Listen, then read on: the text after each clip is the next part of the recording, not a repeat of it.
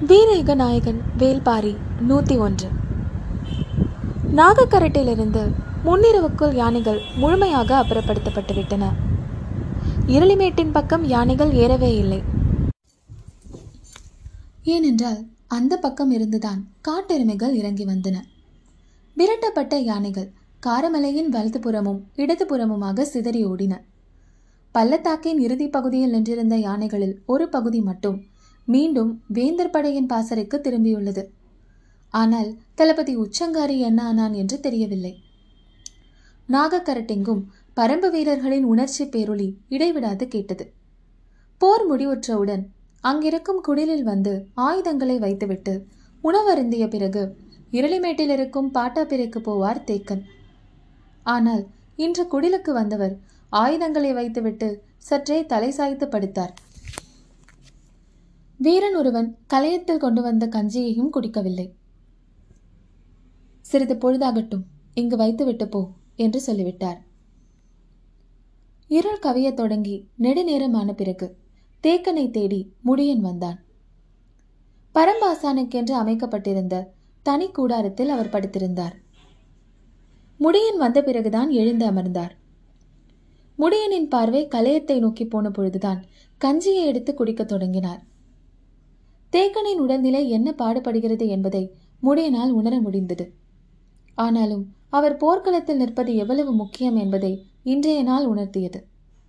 தேக்கன் சொன்ன வழிமுறைப்படி உத்தியை வகுத்திருக்காவிட்டால் பரம்புக்கு ஏற்பட்டிருக்கும் இழப்பு அளவிடற்கரியதாக இருந்திருக்கும். ஆனால் அது நிகழாமல் தடுக்கப்பட்டது. அப்படி இருந்தும் பரம்பு வீரர்கள் அதிக இழப்பை கண்ட நாள் இதுதான்.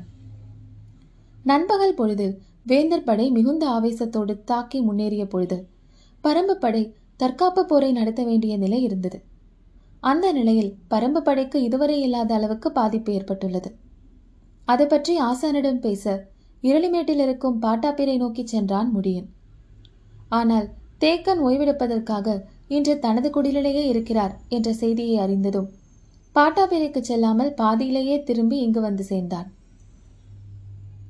இதுவரை நடந்த நான்கு நாள் போரிலும் வேந்தர் படையின் எண்ணிக்கையை சரிபாதிக்கும் மேல் குறைத்துள்ளோம்.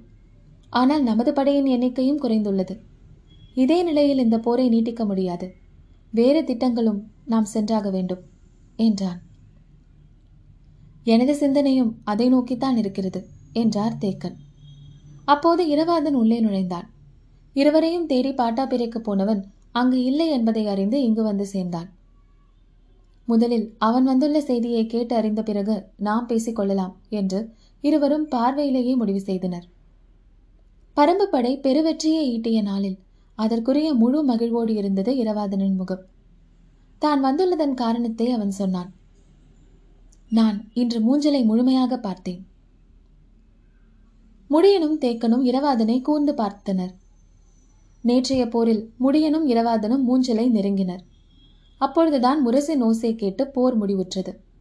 ஆனால் இன்றைக்கு வேந்தர்களின் படை மொத்தமும் கீழிறங்கி பரம்பு படையை சூழ்ந்த முற்றுகை தாக்குதலை நடத்தியது.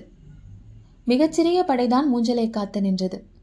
தேக்கனின் திட்டப்படி இரவாதனின் குதிரைப்படை முற்றுகையை உடைத்து கொண்டு வெளியேறி மூஞ்சலை அடைந்தது. அங்கு எண்ணிக்கையில் குறைந்த கவச வீரர்களும் அகப்படை வீரர்களும் காத்து நின்றனர்.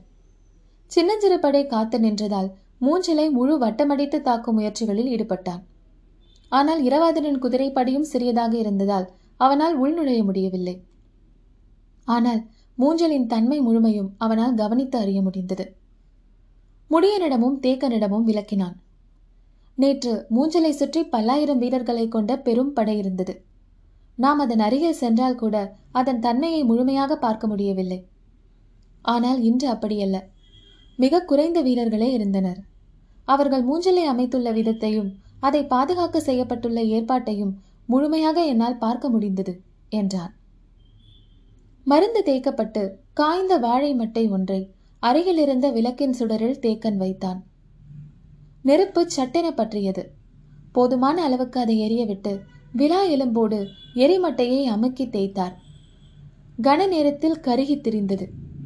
தேய்த்த விரல்களின் வழியாக புகை வெளியேறியபடி இருக்க சதையின் மேல் போதுமான சூட்டோடு மருந்து அப்பி உள்ளிறங்கியது. தேக்கனின் இந்த செயலை பார்த்து கொண்டே இரவாதன் தொடர்ந்தான். மூஞ்சலை உடைக்க நமக்கு புதிய திட்டம் வேண்டும். என்ன செய்யலாம்? சிறிதும் இடைவெளியின்றி இரவாதன் சொன்னான். அரிமான்களை உள்ளிறக்க வேண்டும். அதன்தான் முடியன். சற்றே சிரித்தான் தேக்கன். இளவயது அதனால் சட்டென கேட்டுவிட்டார். ஆனால் அதற்கு வாய்ப்பே இல்லை. வேறென்ன செய்யலாம் என்று சொல்.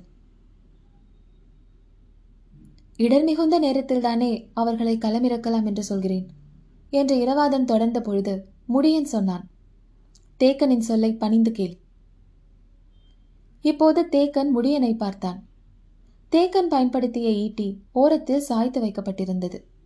கண்களை விலக்கி தாழ்த்திக் கொள்வதன் மூலம் எவ்வளவு உணர்வுகளை கடத்திவிட முடிகிறது? முடியனின் சொல்லை ஏற்றுக்கொண்ட இரவாதன் அடுத்து கேட்டான். சரி திரையர்களையாவது உள்ளிருக்கலாமா ஏன் நம்மால் முடியாது என்ற முடிவுக்கே வந்துவிட்டாயா? என்று கேட்டான் முடியன். மூஞ்சலை தகர்த்து எறியவும் அழித்தொழிக்கவும் நம்மால் முடியும். ஆனால் உள்ளே நுழைந்து நீலனை மீட்டு வெளிவருவதற்கு கூடுதல் ஆற்றலும் தெளிவான திட்டங்களும் பலவிதமான தாக்குதல் முறைகளை ஒருங்கிணைத்தலும் வேண்டும் என்றான் இரவாதன். ஏன்? என்று கேட்டான் முடியன். ஏனென்றால் மூஞ்சில் அமைக்கப்பட்டுள்ள விதம் அப்படி. மணல் பரப்பில் பள்ளம் பறித்தால் மறுகணமே சுற்றியுள்ள மணலெல்லாம் சரிந்து மூடிக்கொள்வதைப் போல் அதை வடிவமைத்துள்ளனர். ஆயுதங்கள் ஒன்றோடொன்று செருகப்பட்டு வெளிப்புற சுவர் அமைக்கப்பட்டுள்ளது.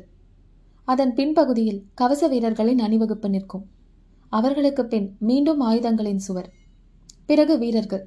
இப்படி மூன்று அடுக்குகள் இருக்கின்றன. இந்த சுவரை எந்த இடத்தில் தகர்த்தாலும் மறுகணமே அருகில் பின்னப்பட்டு இறுகியிருக்கும் ஆயுத சுவர் விரிந்து கொடுத்து தகர்க்கப்பட்ட இடத்தை மறைத்து நிரப்பிவிடும். அதே போல வீரர்களை வீழ்த்தினாலும் அருகில் கோர்த்து நிற்கும் வீரர்கள் அந்த இடைவெளியை உடனே நிரப்புவர் என்று சொன்ன இரவாதன் முடியனை பார்த்து கேட்டான். நேற்றைய போர் நாம் மூஞ்சலை நெருங்கியவுடன் முடிவுற்றது. நான் அந்த இடம் நீண்ட நேரம் நின்றேனே கவனித்தீர்களா? ஆமாம் இவ்வளவு அருகில் வந்தும் பயனில்லாமல் போய்விட்டதே என்ற தவிப்பில் நின்று கொண்டிருந்தாய் ஆம் எல்லோருமே அப்படி நினைக்க வேண்டும் என்பதால் தான் நீண்ட நேரம் நின்றிருந்தேன். ஆனால் என் நோக்கம் வேறொன்றாக இருந்தது. போரிட்டுக் கொண்டிருந்த பொழுது மூஞ்சலை சுற்றி பெரும் எண்ணிக்கையில் வீரர்கள் இருந்தனர். தேர்களும் குதிரைகளும் இங்கும் அங்குமாக நின்றிருந்தன. ஆனால் போர் முடிவுற்ற முரசின் ஓசை கேட்டதும் வீரர்கள் தங்களின் பாசறைக்கு திரும்பத் தொடங்கினர். அப்பொழுது செய்வதறியாத தன்மையில் சற்று கூடுதல் நேரம் அங்கு நின்றேன். காரணம் மூஞ்சலுக்குள் எத்தனை கூடாரங்கள் எந்த தன்மையில் அமைக்கப்பட்டுள்ளன என்பதை தெளிவாக பார்க்க வேண்டும். அதனால்தான் அப்படி செய்தேன். மூஞ்சலை தெளிவாகவும் பார்த்தேன். பன்னிரண்டு கூடாரங்கள் இருந்தன என்றான். தெரிந்த எண்ணிக்கையை தான் அவன் சொல்கிறான் என்பதால் முடியனின் பார்வையில் வியப்பேதும் இல்லை. தேக்கனோ மருந்து தேய்க்கப்பட்ட அடுத்த வாழை மட்டையை எடுத்து சுடரில் காட்டி பற்ற வைத்தான். அப்பொழுது இரவாதன் சொன்னான் இன்றைக்கு பார்த்தபொழுது பதினைந்து கூடாரங்கள் இருந்தன. சுடரை நோக்கி இருந்த தேக்கனின் பார்வை இரவாதனை நோக்கி திரும்பியது. அவனது கண்ணுக்குள் சுடரின் முனை சுழன்று கொண்டிருந்தது. முடியனோ சற்று வியப்போடு அவன் சொல்ல வருவதை கவனித்தான். இரவாதன் சொன்னான் அவை உண்மையான கூடாரங்கள் அல்ல. நூற்றுக்கணக்கான படை வீரர்கள் உள்ளே மறைந்திருக்கும் பொய் கூடாரங்கள். அந்த வகை கூடாரங்கள் சிறியதும் பெரியதுமாக நிறைய இருக்கின்றன. பாதி எரிந்த மட்டையை விழா எலும்பில் தேய்த்தபடி தேக்கன் கேட்டான். அரிமான்களும் திரையர்களும் இல்லாமல் மூஞ்சலை உடைத்து நீலனை வெளிக்கொண்டு வர நீ சொல்லும் உத்தி என்ன? இரவாதனின் கண்கள் அகல விரிந்தன. பரம்ப ஆசான் இந்த போரின் இலக்கை அடைவதற்கான உத்தியை தன்னிடம் ஆலோசனை கேட்கிறார் என்றதும் உடலெங்கும் உற்சாகம் பீரிட்டது நீண்ட தன் இரு கைகளையும் விரித்தபடி சொல்லத் தொடங்கினார் மூஞ்சலை ஒரு குழு ஒரே இடத்தில் உடைத்து முன்னேற முடியாது. ஒரே நேரத்தில் மூன்று திசைகளிலும் உடைத்து உள்நுழைய வேண்டும். அப்பொழுதுதான் அவர்களின் சங்கிலி தொடர் காப்பு முறையை செயலிழக்க செய்ய முடியும். அதே நேரத்தில் பொய் கூடாரங்களை நோக்கி குறிவைத்து தாக்க வேண்டும் என்று சொன்னவன் அம்பு ஒன்றை எடுத்து தரையில் கீறி மூஞ்சலின் வரைபடத்தை உருவாக்கினான். மூன்று திசைகளிலிருந்தும் மூஞ்சலை ஒரே நேரத்தில் தாக்கி முன்னேறுவோம். முடியன் இடதுபுறமும் உதிரன் வலதுபுறமும் மூஞ்சலின் தடுப்பரணை உடைக்கட்டும். நான் நேர்கொண்டு தாக்கி உள்நுழைகிறேன். மற்ற இருவரும் மூஞ்சலை உடைத்த இடத்திலிருந்து உள்நுழையாமல் ஆயுதங்களாலும் வீரர்களாலும் காக்கப்பட்டு கொண்டிருக்கும் வட்ட வடிவ வெளிப்புற சுவரை முற்றிலும் அழிக்கும் வேலையை செய்ய வேண்டும். நான் என் குதிரை படையோடு உள்நுழைகிறேன். உள்ளே நுழைந்ததும் என் படை மூன்றாக பிரியும். பிடரிமான் தலைமையிலான பிரிவு பொய்க்கூடாரங்களில் உள்ளவர்களை மட்டும் தாக்கும். கரணி தலைமையிலான பிரிவு உள்ளுக்குள் காத்து நிற்கும் அகப்படை வீரர்களை மட்டும் தாக்கும். என் தலைமையிலான பிரிவு நீலனின் கூடாரத்தை நோக்கி முன்னேறி அவனை மீட்கும். இந்த தாக்குதலின் பொழுது எதிரிகளின் முழு கவனமும் மூஞ்சலை நோக்கி குவியாமல் இருக்க மூஞ்சலை விட்டு மிக தள்ளி களத்தின் மையப்பகுதியில் வலிமை மிகுந்த தாக்குதலை தேக்கனும் ஈங்கையனும் நடத்த வேண்டும் என்றான். ஓரளவுக்கு சரியான திட்டம்தான். இதில் இருக்கும் பிழை என்ன? இதை நடைமுறைப்படுத்துவதில் உள்ள சிக்கல் என்ன? என்று கேட்டான் தேக்கன். பிழை எதுவும் இருப்பதாக நினைக்கவில்லை. சிக்கல் என்பது பிடரிமானும் கருணியும் இந்த திட்டத்தை முழுமையாக புரிந்து கொள்ள வேண்டும். கூடாரத்தை சுற்றி காத்து நிற்கும் கவச வீரர்களை தாக்கவும் பொய் கூடாரங்களில் குவிந்திருக்கும் வீரர்களை தாக்கவும் இருவேறு தாக்குதல் உத்திகளை பின்பற்ற வேண்டும். அதற்கான தெளிவான பயிற்சி வேண்டும் என்றான் இரவாதன். முடியன் சொன்னான் உதிரன் விற்படை மூஞ்சலை விட்டு மிக தள்ளி நின்றால்தான் எதிரிகளின் பெரும் படை மூஞ்சலை விட்டு விலகி நிற்கும்.